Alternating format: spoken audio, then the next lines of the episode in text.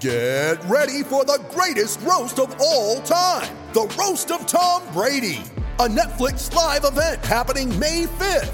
Hosted by Kevin Hart, the seven time world champion gets his cleats held to the fire by famous friends and frenemies on an unforgettable night where everything is fair game. Tune in on May 5th at 5 p.m. Pacific time for the Roast of Tom Brady, live only on Netflix.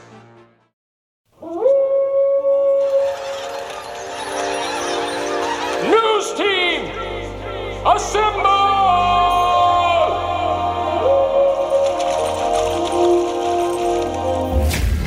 It's back and bigger than ever. It's the unofficial 40 from Soonerscoop.com. Now, here's the entire Sooner Scoop crew Carrie, Josh, Eddie, and Bob.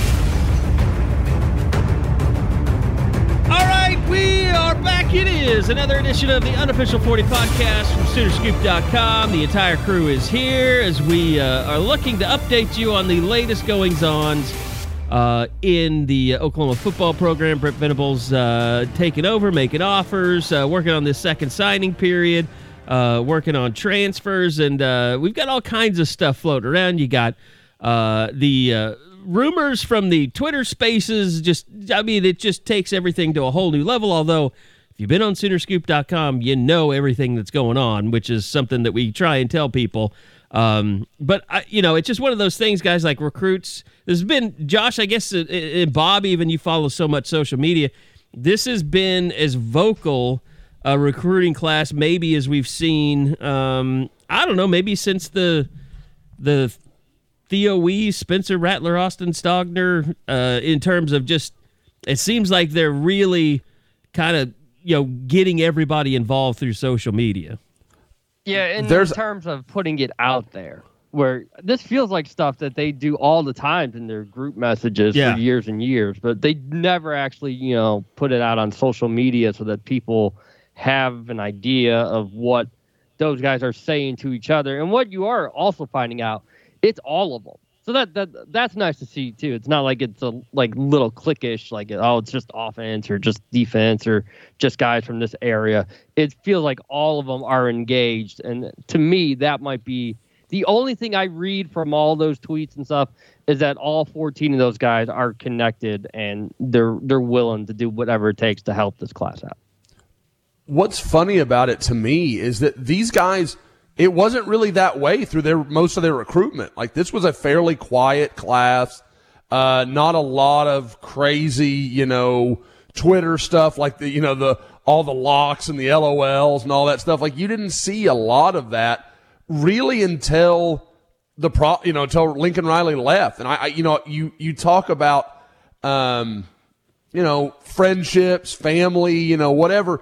You don't really know where that stuff is until you kind of go through something. And I think these guys kind of went through something and now are a little tighter group. You know, that there's, I think, communication from what I can gather and, you know, what everybody sees is better than it's ever been. You know, because I think these guys, I, th- there was a, there was a feeling, I kind of joked about it last week with the Xavier Bryce and Kobie McKinzie stuff, where you you thought this guy was with you, and then the next second, oh no, he's gone. You know, and it was kind of that feeling where I, I think these guys, you know, kind of felt like everything just kind of got weeded out, and okay, this is who we are. These are our guys.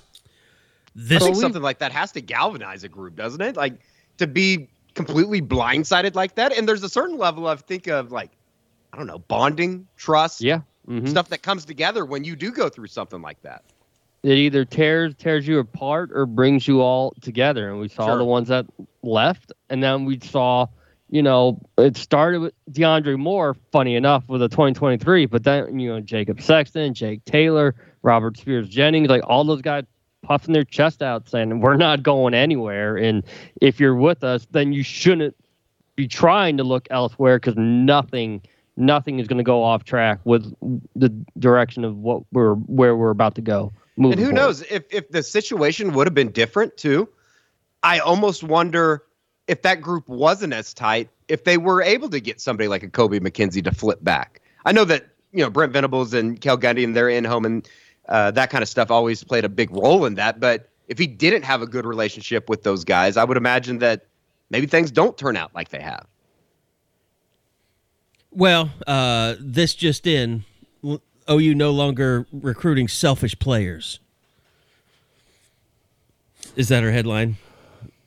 Is that, is that what the, the pod is going to be called? Now that Lincoln Right Riley, Christmas. now that Lincoln Riley is gone, no more selfish players. These players would get Santa Claus's presents. Uh, these well, they certainly players, wouldn't rob Santa Claus. I know that. These players aren't afraid of a toy drive, unlike Lincoln's players. Um, God. so, uh, well, let's catch up. I mean, let's let's. We had signing day. We had the signing day pod. Uh, I know you know. There's been a lot of stuff around uh, Jaren Kanak. Is it Kanak? Kanak? Do we know? Jared- I've said yeah. I've said both. I, I've gone I with said Kanak. both too. Uh, but you know, he was uh, in the OU people search, which Bob was just waiting, just with bait. He was just he was just ready to pounce to find out uh, when he was going to enter, enter any idea how many times I searched that damn name? enter the. OU people search because that's one of the tools that you use to find out, you know, if someone might be transferring or whatever. Uh, and his name finally appears, and then it disappears. And I do know that you can opt yourself out of the people search if you want to, which apparently is done. Spencer Rattler, yes. Yeah. Um, so, you know, all signs point to that. Um, but outside of that, Josh, what else do we want to just kind of reveal on the pod that has happened uh, in terms of the 2022 class and uh, whether it's early enrollees, uh, late signing, cl- or you know, main signing class, whatever we want to call it now? Uh, what are the developments there since signing day? Yeah, you know, I guess with the Kanak stuff, I mean, I guess we should go into some of that. Um, you know, I don't think that there's a lot of secrets left in this thing. I think Baker Mayfield kind of blew the top off of uh, any doubt over what was going to happen here. Um, I know Teddy and Gabe have talked about it on their podcast, and obviously Teddy and Brent having a, a pretty special and close relationship. I, I think, you know, there's only so much, you know, kid gloves we need to play with it anymore. Um, that was that that has been the plan for a while, and the plan was for Jaren Kanak was not going to sign. I, I said on signing day he was not sent a letter of intent. Uh, you know, Brent Venables is legitimately he, he is very earnest about we were not going to recruit Clemson guys, and it sounds like I mean he it, guys. There's no other way to say it. He tried to tell Jaren Kanak to go to Clemson. Like you, you committed here. You go there. You know, like go go try and it just the, the kid wants to play for Brent Venables. And at some point, like we've talked about on the pod, and I, I know plenty of others have talked about it as well. At some point, it's got to be about what the kid wants too. It can't just be what's best for Clemson all the time, Especially And when I things change at a school. I mean, Exactly. the whole exactly. you commit to the school, not to the coach. I mean, that's not realistic. It, it- I mean, I- kids commit to the coach as much as they commit to the school. They commit to the situation, and the situation Yeah. had changed for Jaren Kanak. If that was true, coaches wouldn't need to recruit. They'd just say, here's all the information on our university. Come tour anytime you'd like. Like, no, that's not the way it works. Co- th- human relationships are the foundation of all of this. And you can tell yourself whatever else, but that's, that's just not true. Um, he want, I mean, he, he's a small town Kansas kid that was going to Clemson. I mean, what other connection was there than Brent Venables? That that Yeah. was it. And obviously, Brent's you know his reputation as a linebackers coach, so it, it makes all the sense in the world. He'll I, he'll enroll, to my understanding, he'll enroll in January. Uh, you know, obviously, we'll then go on scholarship. Oklahoma's not getting the great fortune of he's just going to choose to live a pauper's life and be a a walk on. I mean, he, he'll be on scholarship, and all that will handle itself. But um, you know, obviously a huge win for Oklahoma. And for those those that would ask, you know, Josh, you know these things. Why wouldn't you go ahead and put him on the commitment list? I know we've had a lot of people on the board ask. It's just because him showing up in the people search on OU EDU, and I, I know some people within, um, you know, we all know the guy I'm thinking of um, within that side of Oklahoma's academics and they'll tell you like him being there doesn't mean anything. It doesn't mean he's been approved. It doesn't mean anything like there's still steps he has to clear and the other side of it is he could still go to clemson he could change his mind he could pull a brock vandagriff on you know new year's eve and decide ah you know what i, I don't think that's what i want to do i'm going to, you know i'm going to change and you know whatever for whatever reason. That's not what's going to happen in all likelihood. But until he makes a public statement or he is officially bound to Oklahoma by the second, basically the second he walks into a class at OU, he, he is on scholarship. He is an enrolled student and then it's all locked in. And then we'll add him to the commitment list and everybody can rejoice about Oklahoma getting those recruiting points and all that stuff. But that's why we're not doing it because it's not an official situation. He hasn't signed a letter of intent and he hasn't come out and said, this is what I'm doing. Is it? I hate to put it like this. is isn't it kind of frustrating in a way the way that this has gone down though? Like, why won't you just announce it? And why won't? I don't know. It just it's his decision. It's it's the way that he wants to operate, or is it from something else? Is this the way that Brent wants him to handle it, or is that something we just flat out don't know right now? I would guess it's Brent, honestly, because yeah. you know all he's Isn't doing. That whole thing frustrating. It's hearing though, questions about it. I just don't get it. Yeah. Like, well, you can't be open. Reality. You can't be open and honest about what is really going on because Sure. it's it's not. It doesn't feel like it's your story to tell. And oh, I had a lot of people on Twitter tell uh tell me that on Tuesday that I'm ruining the kid's moment. So it, but it it is. It, it's hard because like you feel like you have a great understanding of the whole story, but it's like okay, they got to do a little bit. They've got to say some some stuff too to kind of get the ball rolling. I'm sorry, but you know, in, in this situation, there is no ruining the kid's moment. I mean, if you've decided where you're going to go, you should just say. I mean, we we bend over backwards to let kids have their Yeah. moments. Uh, it's a moment. It is. It's something for you and your family and your friends to celebrate one day, and then it's over. It's like a birthday, uh, and then no one cares until you're out on the field making plays. That's just the the plain truth about it. I mean, He's he's having a commitment month. People have birthday months. He's having a commitment. yeah, don't we all hate those people, the birthday month people? And, and it's the Shout same out thing. Tiffany McQuistion. It's the same thing, and maybe this gets us into another you know subject matter, but it's it's you know the announcing it a, a national game. I mean, I know that's a big attraction of the games. I don't want to piss off the uh you know the Under Armour Bowl or the the All American Bowl. Uh, but they, I mean, for whatever reasons, they want to be able to go to break and tease. Oh, coming up next, we're gonna have a big announcement from a, you know, five star, and uh, but then you've got these kids. It's like, who was the first person that you can remember doing that, Josh? That signed and then waited until their announcement? Was it Bookie that you were associated with? But it was Benito and Bookie because they're both 2018 class Okay. members. Demarco Yeah, did. Benito's it, though, the he? one that's going all the way back to the Army game. No, because DeMarco couldn't sign early. right. There was no That's right. early That's right. signing That's period. right. I'm an idiot. Yeah. That's right. No, but um, 2018 class was the first time they had that That's right. option. Yeah. Um, but no, uh, I, you know, what's funny is I guess maybe it's because of the Louisville thing. I forget Bookie did the same. Like, Mm-hmm. as, as Bob said, it's like, oh, that's absolutely right. I always associate it with Benito. Like, that's, that's absolutely my connection to that scenario. Because I mean, OU's really they've almost had it every single year. Jadon Haselwood, Chandler Morris, Mm-hmm. you had Bookie and Benito. Last last year was the first time, and I don't want to bring it up, but we had, we thought Tristan Leigh was going to be the, the Oh. OU guy that was going to make the announcement. So it, it wouldn't shock us if it happens again because OU's had a track record of going this direction. I, I still, you know, a year later, thank you, Savion Byrd. You saved our site from burning to the ground. It was that was one of the worst And signing now days it's I've ever up been to involved him with. to keep the offensive line from burning to the ground. No yeah, pressure. That's Him a lot, Marcus Hicks. a lot of pressure.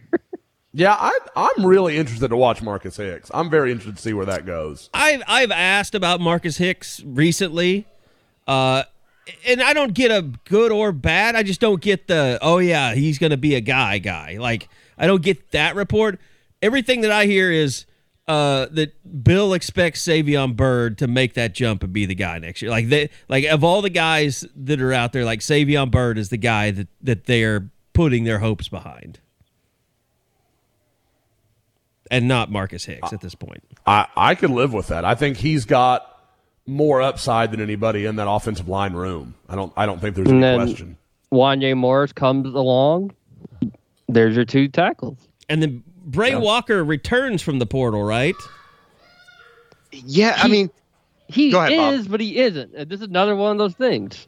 Like he's still we, technically we know, in the portal. Okay, he's yes, still he's still technically in. technically in, but his father has come flat out and said, "Yeah, we're coming back OU." And he's And that's just, that could be just a paperwork practices. thing too, right? Like he Yeah. just needs to turn it in, and they need to get it done. And maybe the compliance office is just an issue of getting it out. But somebody like a Theo Wease, who the story breaks on Friday night, he's officially out of the portal. So he went in, but then he came out. Unlike the Correct. Fansville thing, uh, we didn't get a punter in return for Theo Wease. Correct. Theo's had such a crazy year. I- It'd be so nice if he was able to to put something together and you really have a good 2022. I think out of all, well, th- this, no, this is the this is an incorrect statement. Out of all those five stars that came in that year that weren't arrested and kicked off the team, he's had the most baffling OU career because there was so many good. There's there there's some really good stuff there. You just haven't seen consistency, and I think out of all those guys, you believe that Theo could be the best player, but he just hasn't had a chance to show it yet. I think he's flashed more elite stuff than any of the other guys. Yeah. Um, He was really That starting Baylor to come game along, in wasn't he, at Waco? the end of 2020. Yep. Yep. It, it He seemed also like has it a more starting to come baffling drop. Yeah, I mean that was the That thing. It was was like weird because he he has he's flashed the most, and then he's had the most opportunity to try to do something when he didn't. Can we t- just take a moment while we're talking about that group to just say, Jadon Haselwood, what the f-? Arkansas? It is kind of, it is kind of weird that, like, it just happened overnight. Like, okay, I and if he needs Mhm. a, a reset and wants to get out of there, that's perfectly fine. I don't, I don't fault anybody for that. Sometimes a, a reset's good for everybody. he took one visit and then signed with Arkansas. Just Arkansas. very odd. Arkansas. Very odd. I did. And to go to uh, go to Arkansas, it when, doesn't scream the school you go to to get redemption as a receiver. Well, you you know they just told him, oh, we lost Treylon Burks. You'll be the next Treylon Burks. Man, there ain't a lot of Treylon Burks walking around. The, the, he's a freak of nature. By the way, Um, uh, did Luther Burden decommit after the uh, game last night or get his LOI back? That quarterback, man, he had a wide open guy in the end zone on that two pointer at the end. Just Cost Josh Sailed it out past last night. He's like he was being crowned as like the next coming, and then misses an easy throw in the He was flats rough looking. that ended up being the biggest play of the game. Guys, people love to say like, oh, I could have done that. I we legitimately could have made that throw. Like that. That's a like and like that. That's something anybody in this podcast could have completed. And I'm not. And none of us are special in any way. So that is. Um, Yeah, it that wasn't was like he had somebody in his face or anything. I mean, it was just and it And was, a quick on throw. time. Yeah, he, yeah, it was in rhythm. Like it, it, it all should have worked, and it just didn't. that uh, yeah, that running back. The look on his face after like what what just happened? Like I was right here, wide open, nobody within 15 yards of me, and you sailed it. So anyway, I'm getting us off track. Okay, so back to you know what's left in recruiting or what's developing in recruiting. Uh, and this is where all the rumors come about, but we do believe that there is like at least one silent commitment out there, right? I mean, are there more than that? Could there be more than that? I Or I, I don't even feel know silent commitment, like silent signing. Like, is, is it possible that there's been a signing that hasn't been announced? I, I, I think there are probably a couple of things out there that aren't officially, you know, for the masses yet. Um, but yeah, I, I like I said, I like where um, I, I it's starting to look like OU might close pretty well in January, and I know, you know, the Twitter Spaces and all that stuff, and you know, OU's gotten 18 commitments and you know all this craziness. We'll see, you know, and, and I know people get excited, and I totally get it. Like that, and you got like Hayes you know, Fawcett out there putting up stuff about Yeah. Oklahoma's class. And I'm not calling and, you and Hayes names, isn't Hayes. wrong. Don't, no, don't get mad no, at me. Hayes isn't wrong on this. Like, oh, there is good. There are good vibes around Oklahoma recruiting right now. There absolutely are. But at the same time, guys, I'm. What I want you to consider is think of any school ever that's, I mean, just talk about their recruiting is just rolling. There's not many schools getting seven commitments in the matter of, like, I mean, and I mean real commitments. Called the coach, told him what the deal is, and like, we're in. Buddies talking to buddies or players being like, yeah, man, I'd love to play mm-hmm. with you, you know, that kind of thing. That stuff happens. Like, and, and I get it, and I'm not shooting down the, the players at all. Like, I get why they're into it too. Like, it makes all sense in the world. I've watched this stuff for 20 years, man. Players tell players all kinds of stuff. And then when the rubber meets the road and they got to explain why they're going to go to OU or, you know, Texas or wherever it may be, and they got to explain it to mom and their girlfriend and their coaches. and they have to tell the else. coaches no, Yeah. or they're not going to go. Exactly. It- You know, from some school that maybe they've known for six months or is closer to home or whatever it is, the story starts to change. Um, And we'll see. Mo, you know, mo, momentum on December 22nd. What is that going to mean when the January contact period comes on? And do they actually make the visits? Yeah, it, it, it's fun to talk about, but yeah, we're s Yeah. so far away. That's why. But you'd rather we just have the momentum just than not be have it. You'd rather have A- the excitement than not have it. Sure. Absolutely. Well, and I just- The- the- it- go ahead, Eddie. Oh no, I was just gonna say from from where they were two weeks ago, when it seemed like the sky was falling, to be able to rebound and to leave national or early national signing day with a top ten class is kind of amazing in itself. And the close, obviously, the way that did, they did with Evers and, and Jaden Gibson, and obviously getting Kobie back and Alton Tarbor. But to think what they could be come February if they're able to close, and you throw in somebody like a Devin Campbell, maybe and then you you throw Yeah. in an Ahmad Moten or an R. Thomas Mason. Like it, Sure, it's kind of sure. incredible that they've been able to keep their head above water with everything that was going on around them. Eddie, you you got the names right. You flipped the order, but I want to own it in front of you to to where you don't feel the R. Mason Thomas kid. Yes. For some I was reason, I want to make it. I want to make it Watson every time. I want to make it R. Watson Thomas, and I don't know why. I've done it. I've I've talked to the kid ten times, and I keep wanting to make it R. Watson, and I don't know why. There's absolutely no connection in my life. So, um, but you know, guys, in that vein, the guy that has impressed me, Miguel Chavis, looks like he might be a really good hire. Um, Well, and I- talking I'll say this- that Paid know like him, it. there's been a good response. And let me say this, uh, you know, credit the OU, OU Daily for getting the, the contracts first. Um, but with what they're paying Chavis, like they have to think that he is a star in the making.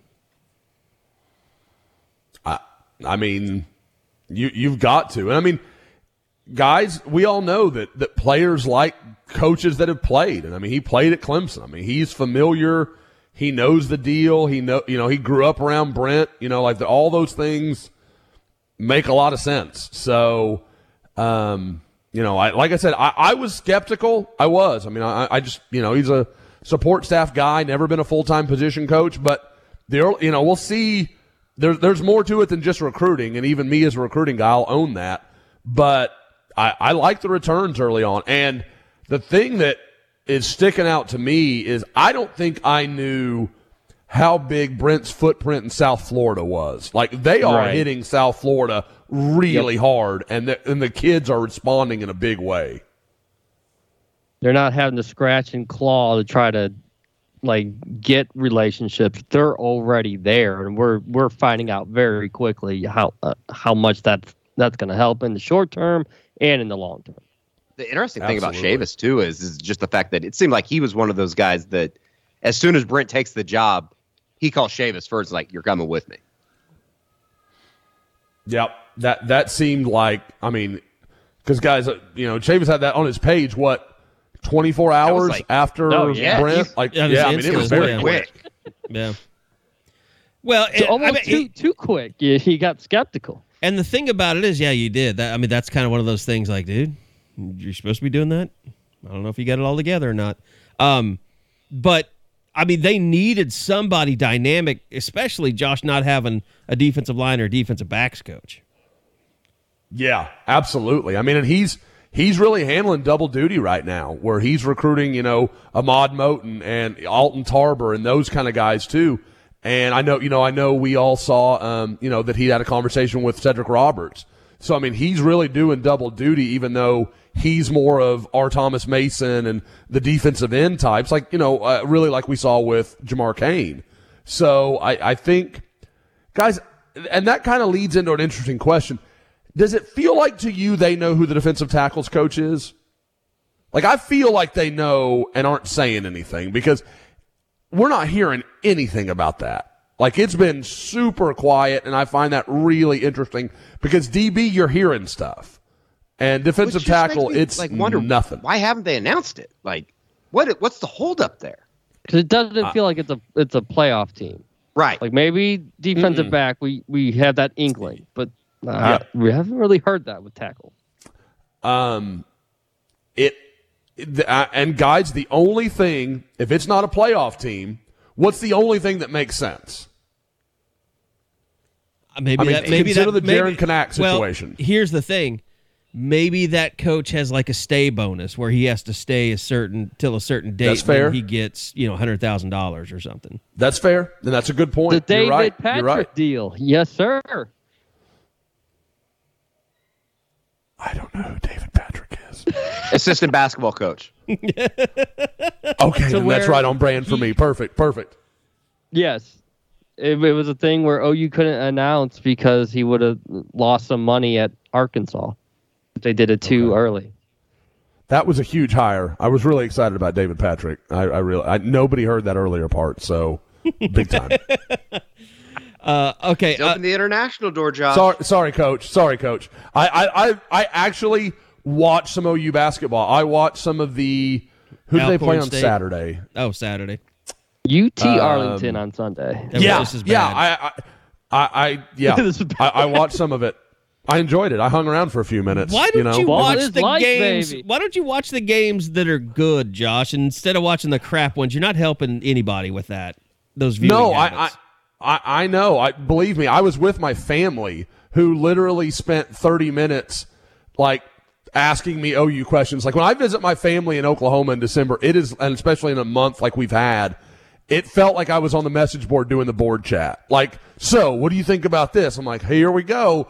And I spent like 45 minutes just answering my family's questions and also hearing that none of them ever really liked Lincoln Riley. I, that's, Also- I wasn't prepared for that. You guys are living in it. I was not prepared for now nobody ever liked Lincoln Riley, and he was never any good. also apparently too cheap to support you financially by subscribing to your site. Um, yeah, I think that's fair. Yeah, I, you know, I, um, I don't know about you guys, but my family's like, piss off, dude. We knew you when you were in diapers. Like, tell us what we want to know. I feel like I need to bring this up because I was laughing to myself about this the other day. Speaking of like, you can't give gift subscriptions, by the way, if you're looking for that last minute Christmas deal. Uh, yes. But um, so like Josh and I have always had these ideas about how to market the site, and I swear to God, I don't know if you two know this, Eddie and Bob. Josh's dream for years, for years. You know what I'm getting ready to say, Josh? I don't, but I'm very interested. Uh oh. for years was to have a Sooner Scoop mall kiosk to like sell Oh, yeah. subscriptions in the middle of the mall. Oh yeah. Oh, I have man. no idea how we would even pull that off, but he loved that. Like he brought that up all the time. Love that. I kind of like that idea too, over at like I Shepherd still Mall or something.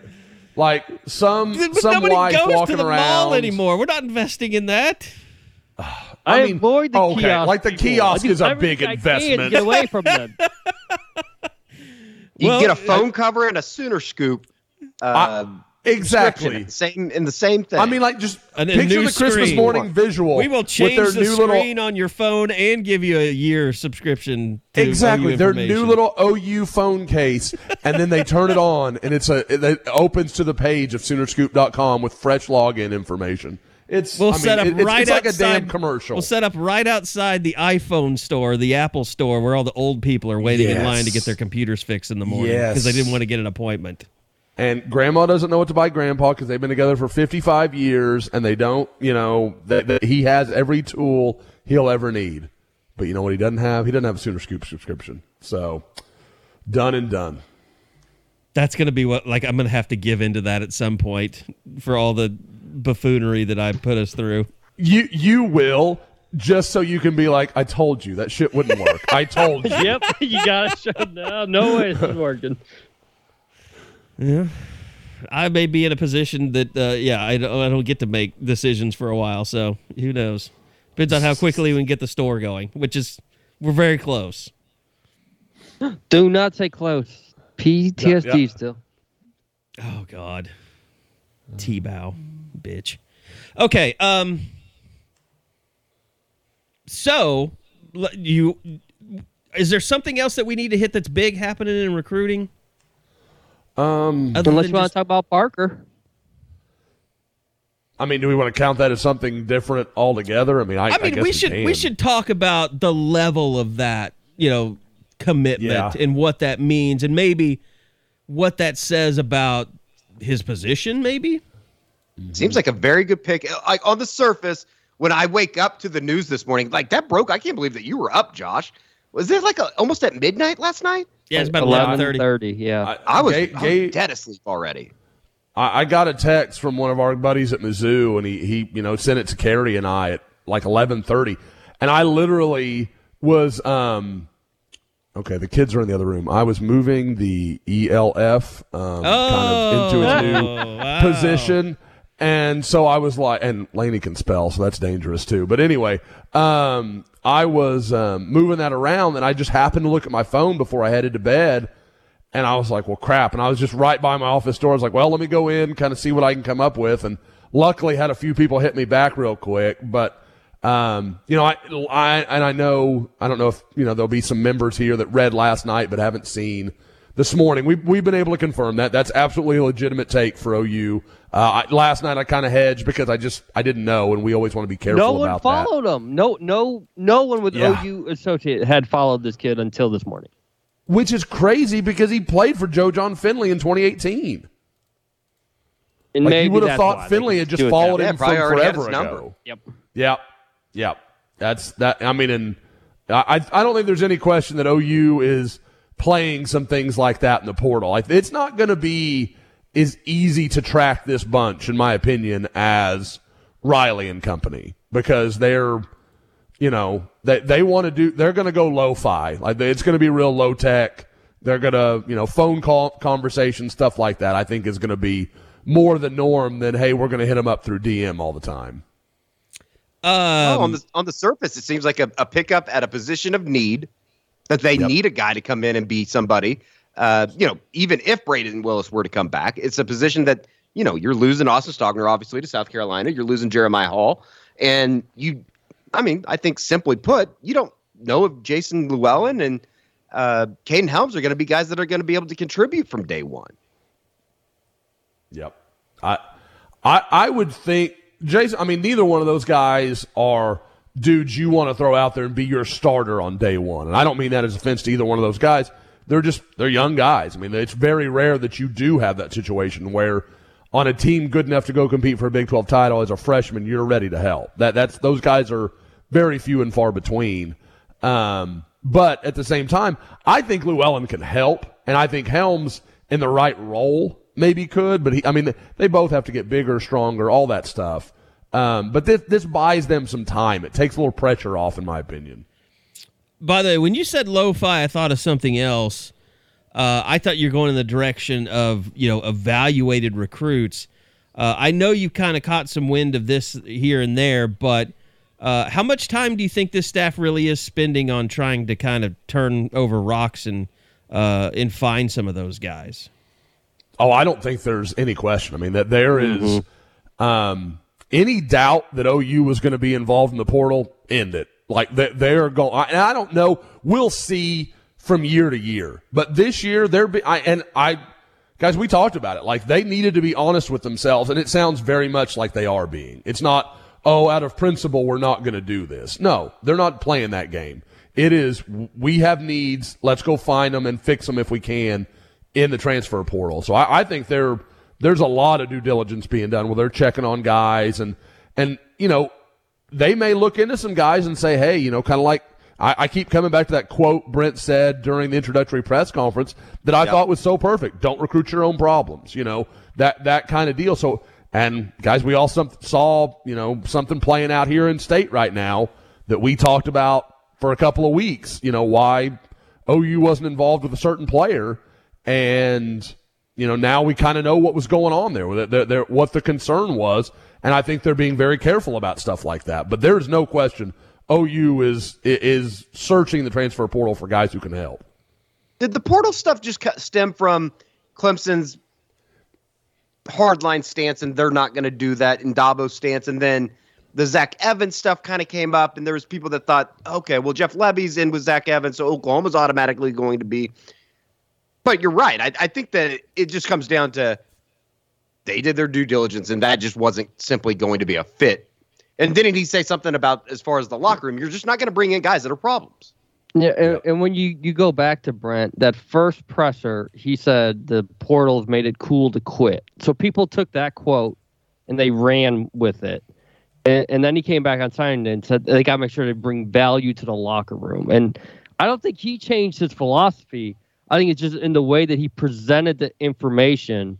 He, he's like, there, you know, I get the portal is necessary, but we're only going to use it for guys that we actually think will bring value and character not you know not just on-field production but everything else that comes with it it's just such a, a, a drastic change from the last four years when uh, i always had to kind of point out to people like you know lincoln riley might be kind of new age but there's like an old school coach's soul inside of him somewhere because he would say stuff every once in a while you're like okay he kind of gets it. Like he's a football coach he understands a football team uh, whereas brent he he does he's just the opposite like he is here is our culture i'm throwing it out there i'm i'm i'm almost telling you too much or emphasizing it too much over the fact that you know we're player friendly and stuff like that uh, because he is. I mean he's a guy that players love him. They love to play for him. Uh, and then you bring in jerry schmidt and you're like oh god this is getting really old school really fast. Uh, and then josh you're talking about you know they're not going to be tech savvy and all that stuff. It's just such a, a, a, drastic change from what we've gotten used to the last four years that I think it's, you know, for some people, they embrace it fully because that's what football is to them. Uh, it's, you know, going out and, and giving up your life for your school uh, if you can win a game. You know, that's being overly dramatic, but you know what I'm saying. It's just that that that identity that people have that, um, you know, it's it's like I, I remember seeing the was it the Kaden Helms tweet today? And Eddie pointed out the first response was from his mom, but then you had all these other olds like NIL is ruining the sport of football um, because he joked about. Imagine. He, like, he was just joking that he should get some that at somebody. NIL money because you know of all the recruiting that this class is doing. It was just a joke, but like anyway, it's the hardos basically that I'm talking about. They embrace all this stuff uh, whereas it does have to be a little bit of both, and finding that balance is what you know what Lincoln Riley couldn't achieve. And and can Brent? I think he's pretty good at he he's going to have the football stuff, like the the stuff that makes this team better, that that has a good locker room, that doesn't have a bunch of me first guys. He's going to establish that at OU. I I agree hundred percent. That that that is that's just not him. I, mean, I don't think he'd want to do the job. If it, guys, can you imagine him running the locker room in the way Lincoln Riley has? And I'm not saying Lincoln Riley was wrong to do. I mean, clearly he had a lot of success, but I just don't think Brent could work in that environment. I don't think that's how he understands football and how he understands a team should be built and operate.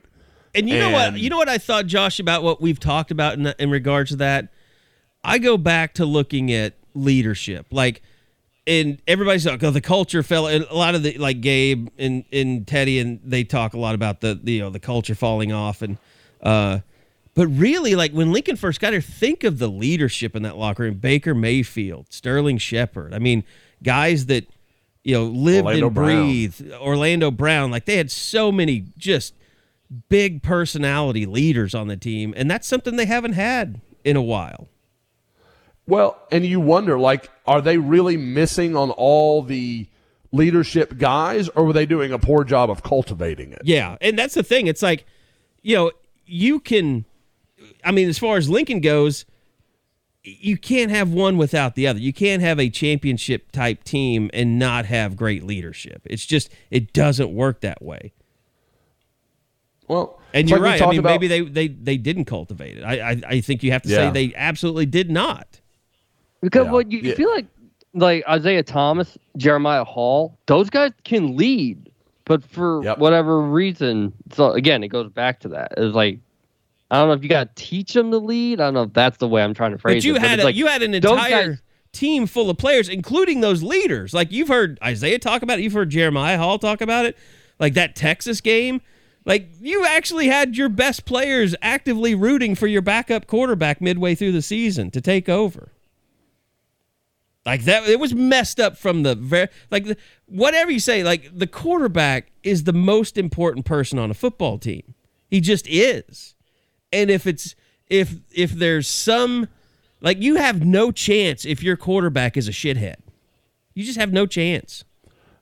guys, can, can we talk about now the the thing that Lincoln Riley kept going back to is oh he was voted a team captain by all of his teammates.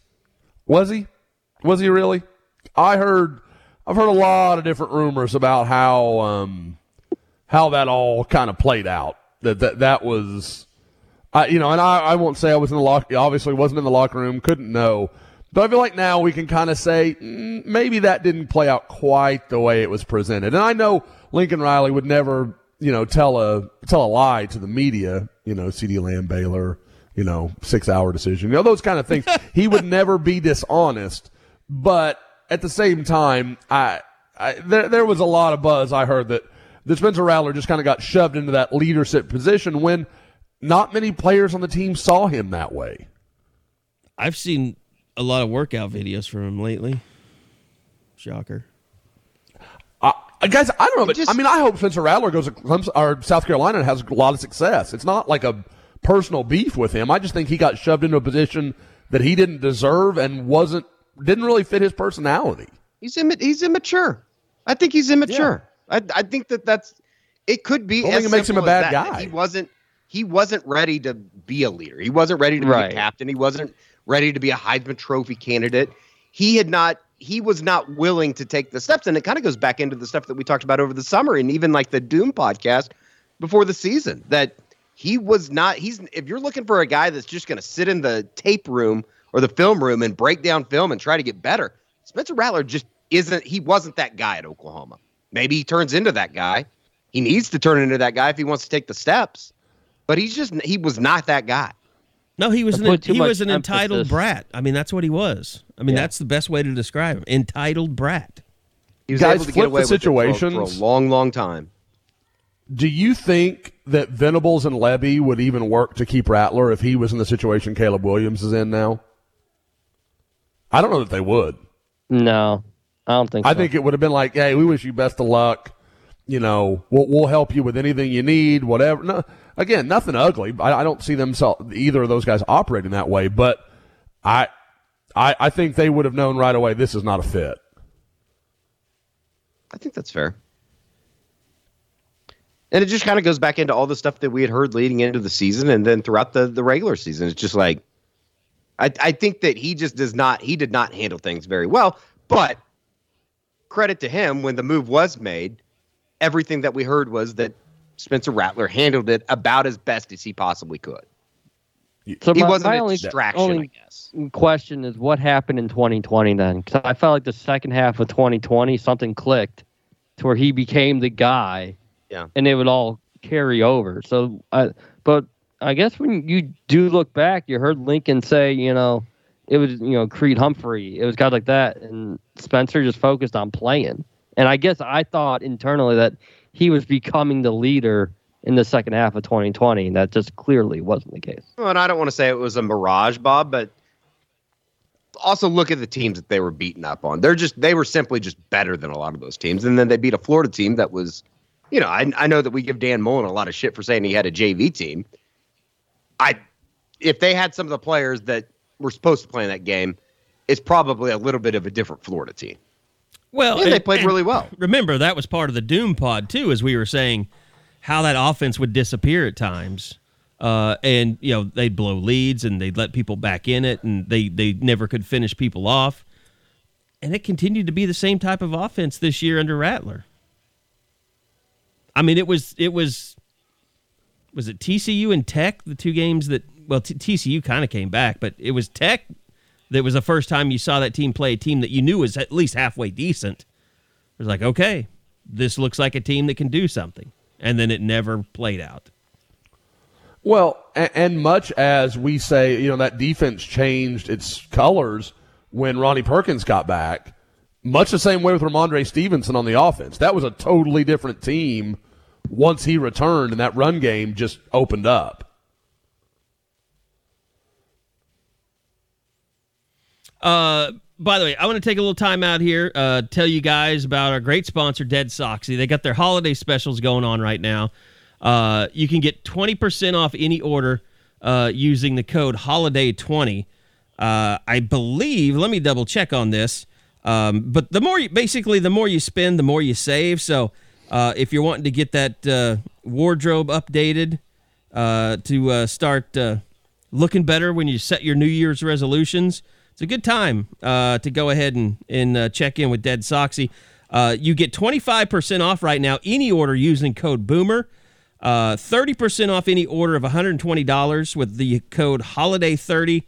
And uh, if you're a big spender, you can get up to 40% off on any order of $240 or more with the code HOLIDAY40. So uh, each tier's got a code that must be applied at checkout. Free shipping on all orders of $60 or more.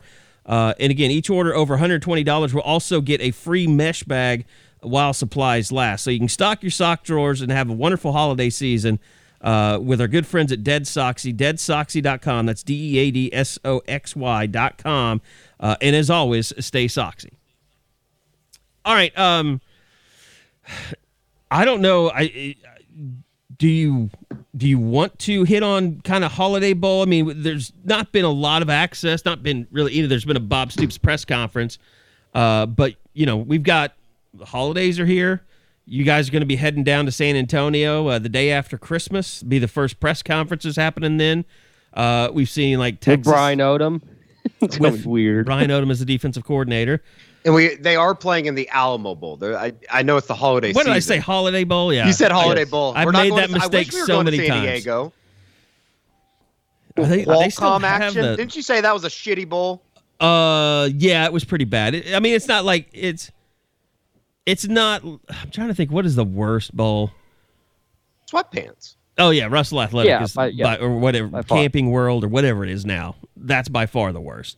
Uh, Holiday Bowl, beautiful place to go. It's just that it's like because when they played in the Holiday Bowl, you've been to all these national championships and stuff, and just roll out the red carpet, and then. My God, like the 2008 national championship, still the most memorable bowl trip of all time. It was just fantastic. Uh, that's when uh, OU lost to Florida, but um, I I lost my train of thought there. Um, oh yeah, the the Holiday Bowl. Alamo Bowl, not the Holiday Bowl. Um, you know, you've had kind of some COVID issues creeping up. Texas A&M cancels their trip to their bowl game, uh, and we are a little bit worried about that. I mean, it's going to be interesting, guys. Isn't that shit kind of weird? players going home, uh, Right. being around other Uh, you people, might not traveling till more. Sunday. I mean, you could. There's a possibility you guys could get down there and not have a football game to cover by the time you're you're done. Stop that. You're going to SeaWorld with a kid. What do you care? It's a vacation for you. Now, what's going to be fucked up is if you get to SeaWorld and they tell you that Shamu has COVID. I have eaten Just with spraying Shamu, that water way, at the everywhere. at the San Antonio SeaWorld. You've eaten what? I've eaten dinner with Shamu. Oh, I thought you said you've Like- eaten Shamu. No, no, no. They did not serve well. it was actually, if I remember correctly, I, I was like 12 at the time, but we went for my little sister, and it was a it was a quite pleasant time. I remember not wanting to be there. Do they still have killer whales? Didn't they get rid of those? Didn't they make I them no idea. get rid of those? No, No they still have them. They've basically decided they won't breed them any further. Like they're not going to have any more. Like they'll let what they have go through and kind of be a be part of the the setup, and then that'll be it. So they're they're just not going to continue to breed in in uh, SeaWorld parks, I guess. I'm going to get kicked out of SeaWorld. I'm going to try to release them. into the Gulf. Well, just wait until the day after Bob's there. You know, let let let the girl enjoy her her moment, and then have you can start and chaos. yeah, I'll go back. Yeah, yeah. There you go. Does Pearl even really understand the whole killer well? Does she know what they look like or anything? Is she fascinated No, but she by it? loved the aquarium in Jenks. Oh, so okay. we are pumped for this. interesting.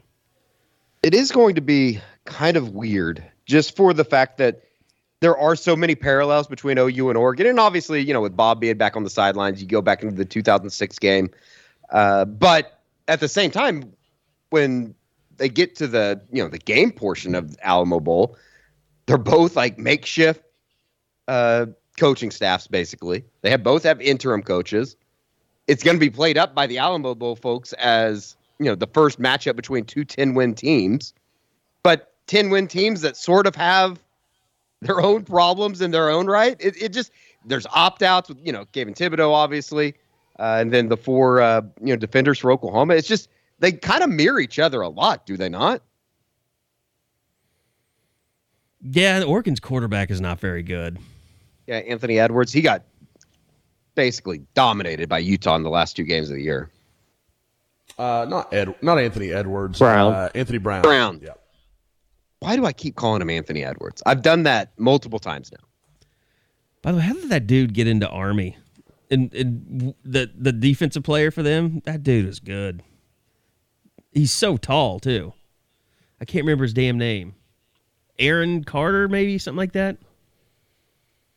the one that beat Where Shaq did, where did this come from?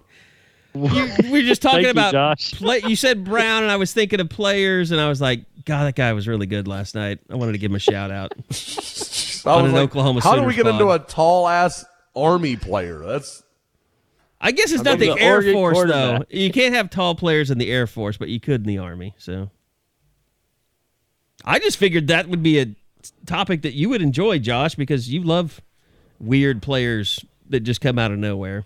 Well, I, I like military academy. You know, football. I was I, I was all in on that one last night. Talking basically talking shit to people that if you weren't watching that game, you can't watch the uh, the bigger ones down the stretch because you know you which got I agree either, with I think that's a good take Yeah, you're either in for college football or you're not. So whatever.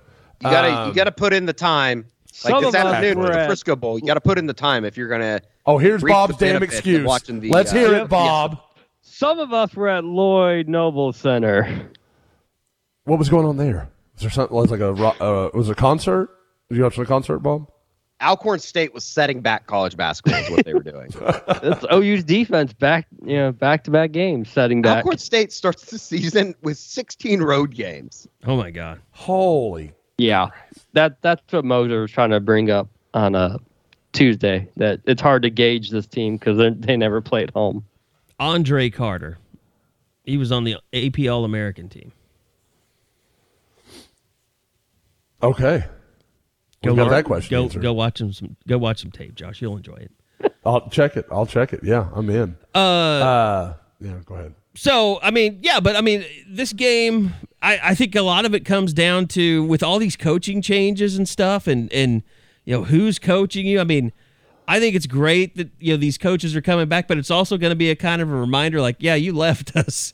I mean, uh, if it comes down to it, and you got to get a fourth and one stop at the end of the game, like, how motivated is this defense going to be? Mm-hmm.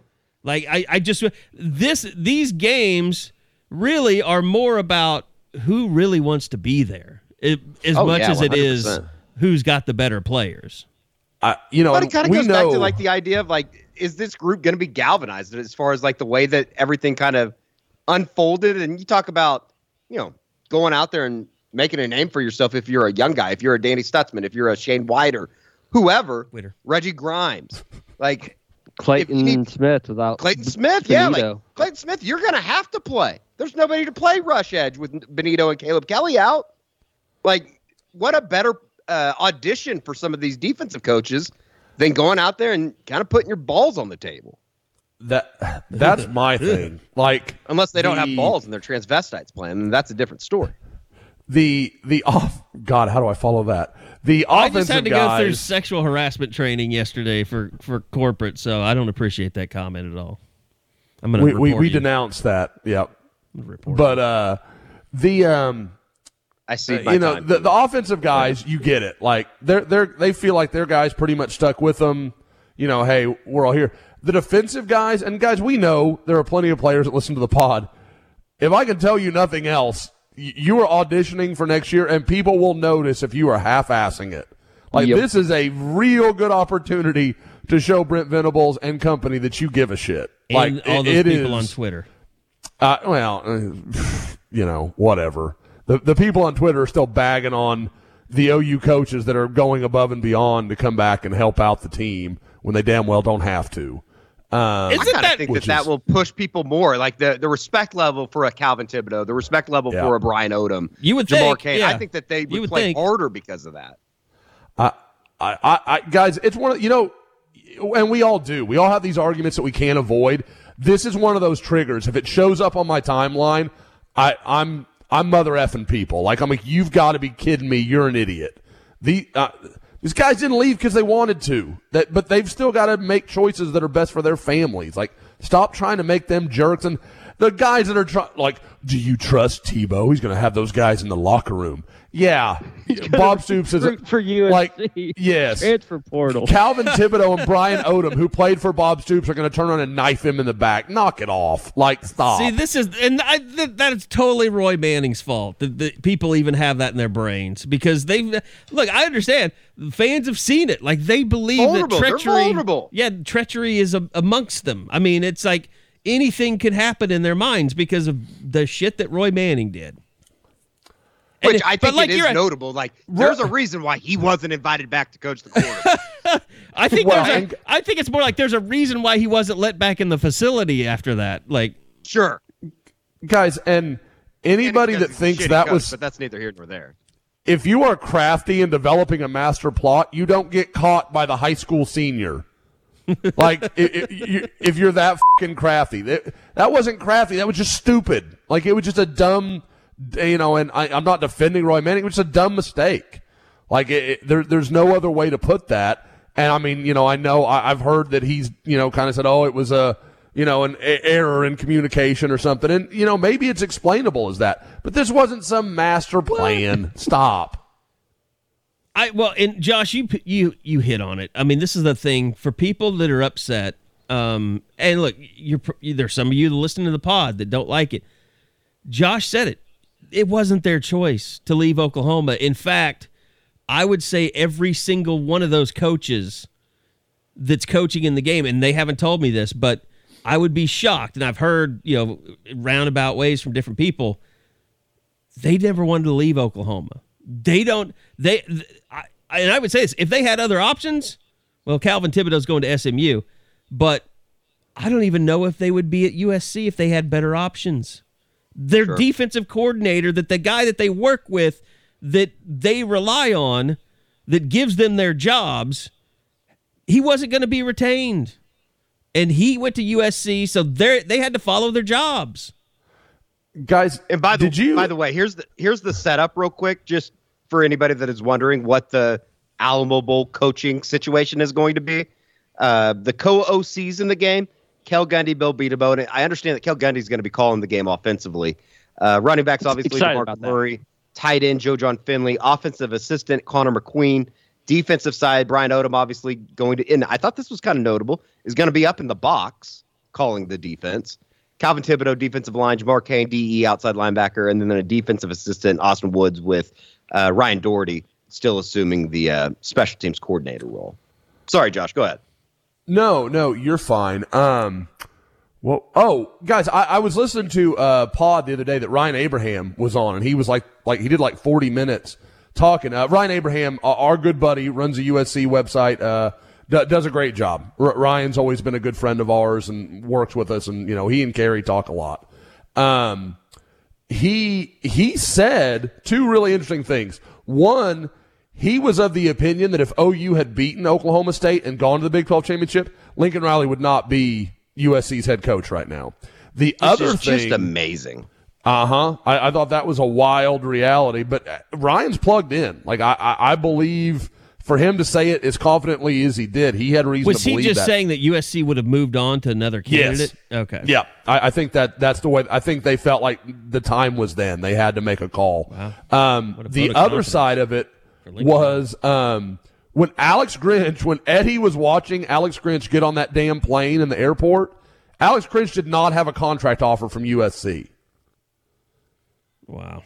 He That's just crazy. got on that plane because he knew that. I mean, and I don't, I, I don't blame Alex Grinch. Like he, He had no he other knew he wasn't going to be Yeah. retained. Yeah, yeah, absolutely. Like that's that's okay. I'm not, but I mean that's the reality these guys are living in. They're having to live from minute to minute, making these decisions that everybody. I mean, like we don't, guys. Look at us. I mean, like we're semi-public, but we don't have to make job decisions where everybody's going to hate us or love us depending on what we do, and everybody knows what went on in our decision making process and all that stuff.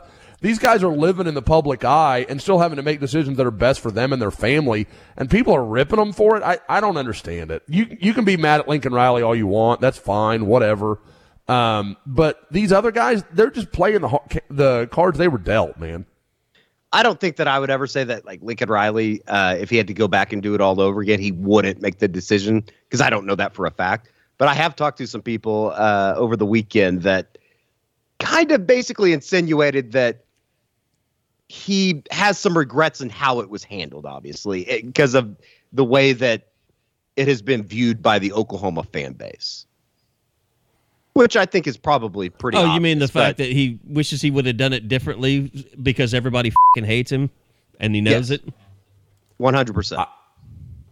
I, I have been surprised with the staying power of the hatred. Like it is, it is He's strong not welcome back still. there for a while. Yep. It, it's going to be a long time up. before he'll feel comfortable in the state. I, I don't think there's any question. And and I, guys, and as much as I love it, like that's I, I kind of hate like like hate him, whatever. But like, I if I was him, I would feel awkward in the state. Like I would feel almost uncomfortable, like being with my family and stuff. And that's that's awful. Like nobody should have to feel that way about it. But like at, at the same time, him having an expectation that he's going to not get booed at an OU event for the next 30 years, he's living in a dream. Like that, that's, that's never going to happen. He'll never get to go back would- and hang out with his playoff teams or his, his Big 12 championship teams and not be hated for it. I mean, I, I think this level of level of of uh, I don't know hatred is slowly dissipated, but I probably still say I would be concerned, that, you know, almost for his safety. I don't know if I, feel that way now, but I certainly would have a couple of weeks ago. He did this shit to himself, though. I mean, Oh, it's- we and we talked about it in the me- immediate aftermath. He tried to burn the bitch down. If he Yeah. wouldn't have tried to burn everything down and maybe handled it a little bit differently, I don't think there would have been. Obviously, there would have been anger, and it's just because of how passionate Oklahoma fans are. But from the outside looking in, he tried to gut the thing, and that's I think Yep. what rubbed so many people the wrong way. I think it's that and the fact that what he and did it's this just to easy to go back to Kerry and say like he did not have a good relationship with the alumni. I'm surprised that it He didn't was have- as bad as it was. he just didn't have a relationship with anyone. I mean, that's Sure.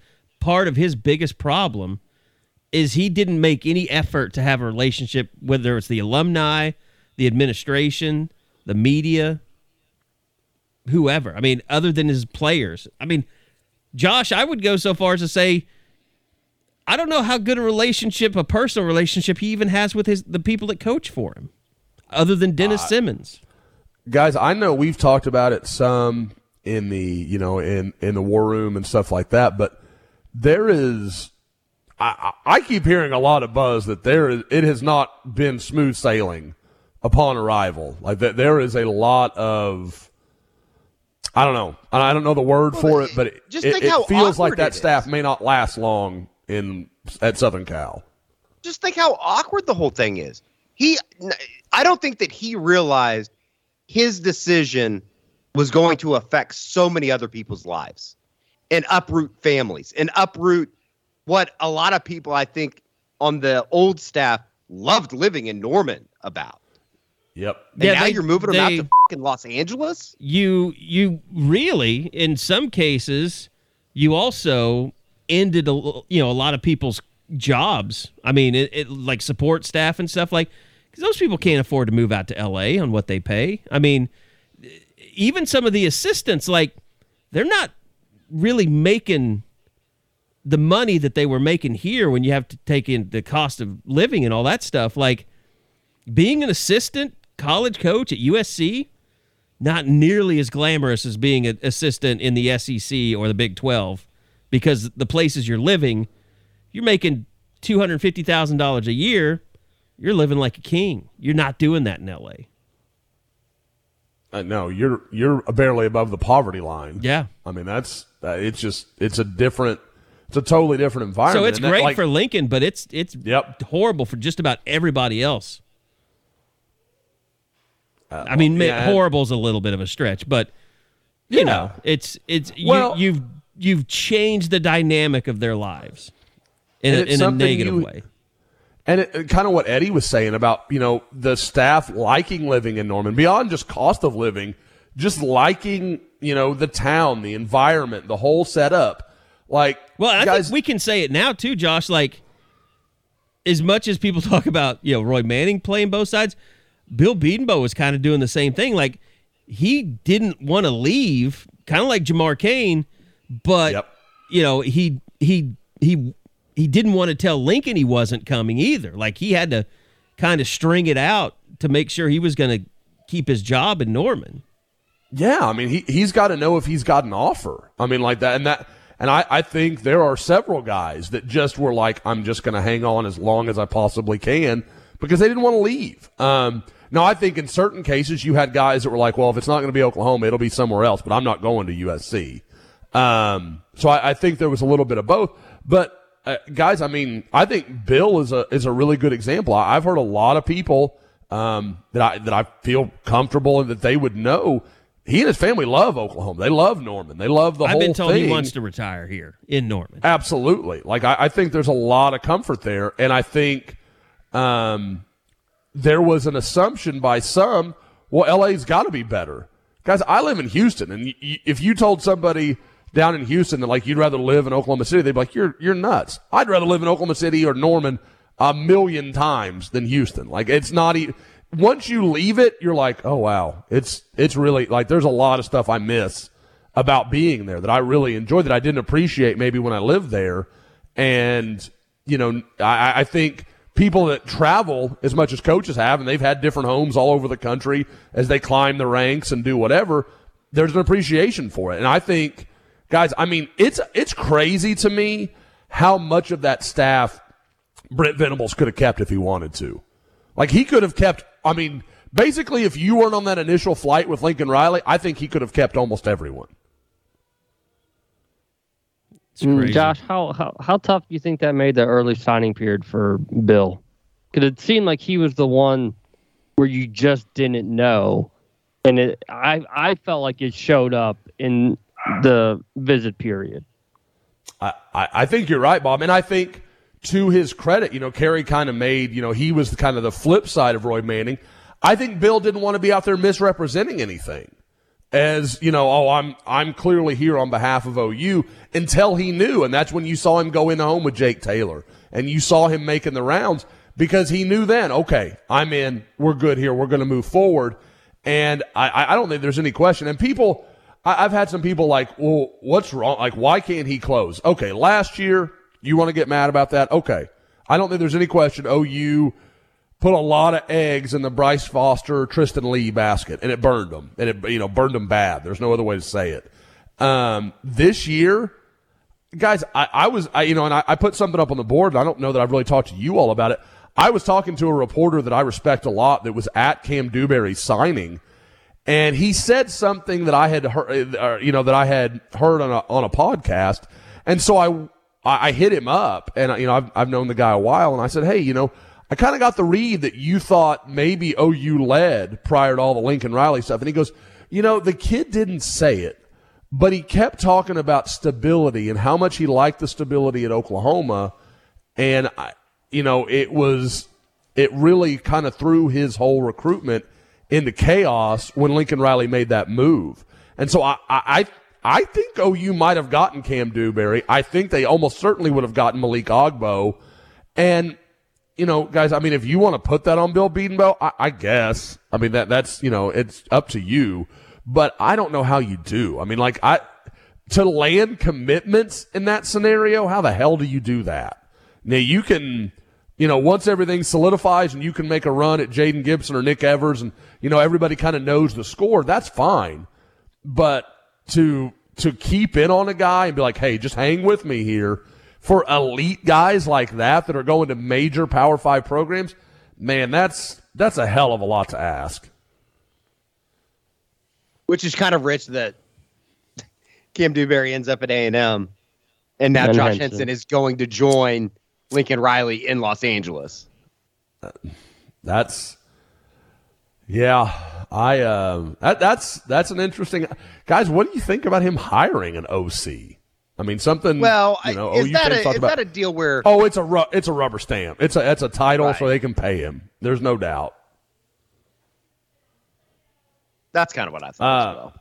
I, I guess we should get into what do we make of the Demarco Murray stuff coming back up. I Is there any one Per- of us that doesn't believe if OU just steps up and pays him that he's he'll leave? That he won't leave, I mean. hundred percent. I think if he I'm leaves, it's fairly on OU. confident in saying that he does not want to leave. Yeah. That doesn't mean Uh, that he wouldn't, but you can't. I mean, it's a slap in the face to pay Demarco Murray almost three hundred fifty thousand dollars less than a guy that has never coached before. Yeah, that and I mean, I guess we have to be honest about that. That's from last year. Like, I mean, I think it's pretty clear that there has been a lot of money swell that has come in, and once those guys get, you know, the Bill Bedenbaughs, the Demarco Murrays, all the like those guys get their new contracts as well. I'm going to bet those numbers look very, very different. But you're you're right, Eddie. Like, there's no way on earth with what DeMarco Murray is doing in recruiting and the way he fought for your program and did all the things that I frankly I don't think anybody else was really doing to his level. Um, he, he's got to get paid. Like, and he needs to be paid as one of the elite running backs coaches in the country because I think you might have a real young kind of coaching superstar if you can cultivate and put the right things around him. Yeah, I mean, I, I'll, I'll The just worrisome uh, thing is, I guess we just won't know until. I mean, surely we won't know about a contract until March, right? Because that's when the Board of Regents meets again. Sure, but you Right. guys, it does it feel like the the momentum is is kind of falling off? Like it felt like maybe Saturday, kind of into Sunday. Man, something th- this like this is coming up a lot, and all of a sudden things are kind of happening, and then it feels like somebody stepped in and was like, "Hey, th- you know, when the time comes, we'll get this straight." We talked about it on the board, and we also talked about it in the war room as well. But he's already told the guy once that he doesn't want to come. What Yep. changed in the last two weeks? Exactly. I, I, And if you I wanna was get back told into he all the offered him a stuff, like, different right title. Riley- and- did I lose? Did we lose Eddie? No, I was just gonna say, like, Oh. I was, I was just waiting because it's like, remember, and I think that there is some validity to Demarco. Kind of led the charge when everything went down. Like, this guy, he screwed everybody over. that's talking about certainly what it felt like. Yeah, I, I, it- I've talked to but- enough people that but I think there's it, some validity to. I don't know if he like called him out in the meeting like that text message said, but there was definitely uh he rallied the troops of the uh you know the guys that were being retained, the guys that had connections back to the University of Oklahoma. I don't. I got. I got to think that there's also a little bit of a. Really, you couldn't get Tashard Choice, so you want me now? Like it's you know. Yeah, Although if they'd offered him before Tay- Tashard Choice, then that probably is not an issue. But well, I as I understood it, Riley basically told every assistant that they're more than welcome to come. but that was also my understanding. He did that to kind of force their hands, Oh, I see what you're saying. Yeah, like in the immediate aftermath. which goes along with burning the place down. Yeah, like just completely the wrong way to handle that.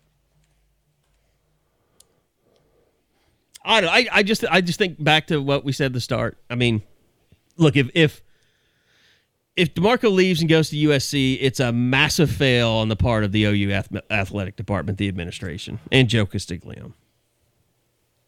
Uh, yeah, I, I to me, I'm concerned about the conviction if, if that if if something like that happens. And I know that sounds dramatic, but at some point you've got to stop letting good, talented coaches go elsewhere if you want to compete, and, and especially a guy that has made it so clear he wants to be there. I'm almost to the point right now where I don't even, I guess, in a way, think that it could remotely happen. But Right. then again, I've been shocked and surprised by four during before during this coaching cycle. Shocked that there even was a coaching cycle. I think is the main. Yeah, exactly. So yeah, I mean, I, it's not something that I spend a lot of time thinking about. Um, but kind of as Eddie says, nothing nothing should surprise anyone at this point about anything. I mean, maybe Lincoln Riley's coaching an NFL team next year. Oh, he would never. He's building that into the mecca.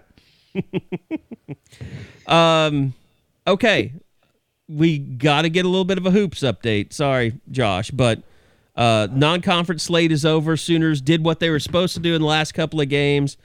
Um, what? Just Bob, just kind of break it down. What are your feelings about this team as they head into conference play? Love the defense. So many concerns on offense. So many concerns about who's going to step up in the clutch. I thought Tanner Groves would be that guy, but Elijah Harkless time and time again. But if you can play defense like that, you're always going to be in it, at least. But I mean, even last night was another example. They start one of ten from three. Yeah. You're not going to be able to do that in the Big 12 and you know have a good success rate. All right, basketball talk over, Josh. You survived. Oh, I stepped away. I'm sorry. Okay, I'm here again. no, no. No, no. I- the I listened the whole time. teams. It, it, it's going to be a fun con- fun conference year. It is going to be kind of intriguing. Like Elijah Harkless' development on the offensive end has been a little bit of a surprise. I think that like they what they've gotten out of Jordan Goldwire to a certain extent offensively has been a little bit of a surprise. They just they're going to have to shoot the three ball well, and I say they. Mo Gibson's going to have Mo to shoot Gibson, the three ball well. yes. Because once he gets going, rest of the team kind of follows his lead, and defenses play them a lot differently when Mo is hitting compared to when Ethan Sh- Chargois or Jalen Hill hit hit a random three. It's a, Yeah. a much different dynamic when Gibson. I've been pleasantly surprised too with just what they've been able to get out of Chargois, what they've been able to get out of a Bijan Cortes. Like, Mm-hmm. can those guys be solid in that second unit when you're playing a Baylor or a Kansas or a Texas? I think that that's kind of what's going to separate them. And like you said, Bob, like seven teams inside the top 70 in net rating is just incredible. Like it's going to be a dogfight. They could go nine and or uh, eight and eleven and have a really good, or I mean, uh, what'd that be? Eight and ten Eight, eight and ten, yeah. and be really that's that's a strong year in conference play.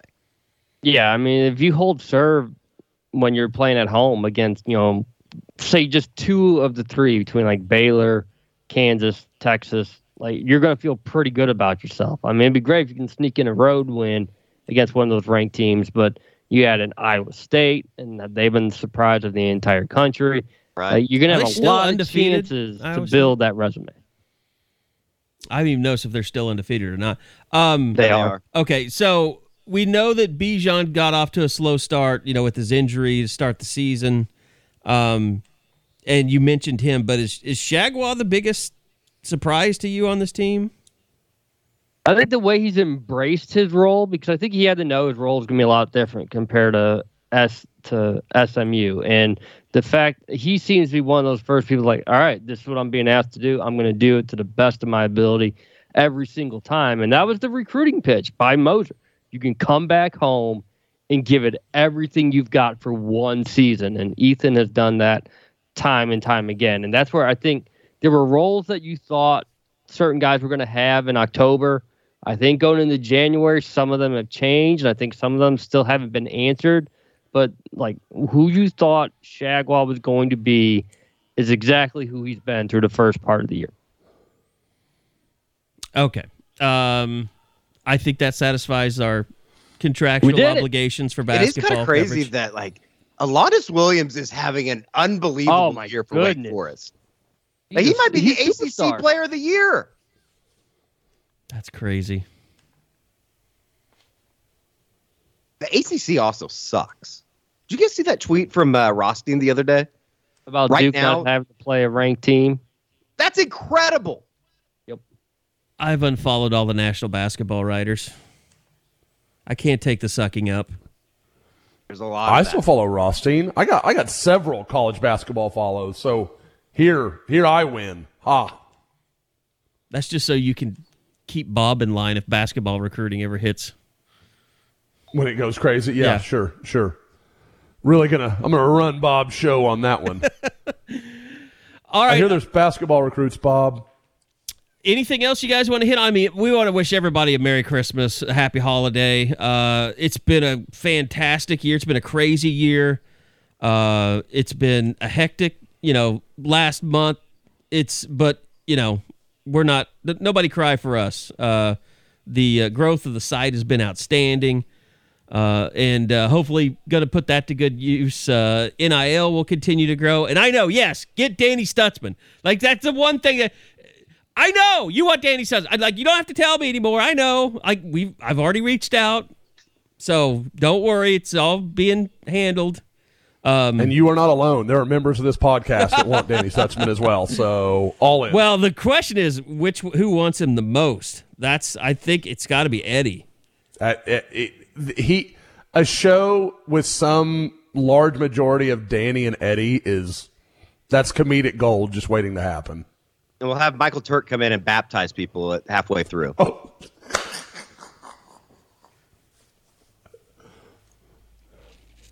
I'm a little under the weather, Eddie. I can't be made to laugh without breaking into an enormous coughing fit, so that's just not cool. You gotta chill Emphysema, out. man. Same, same.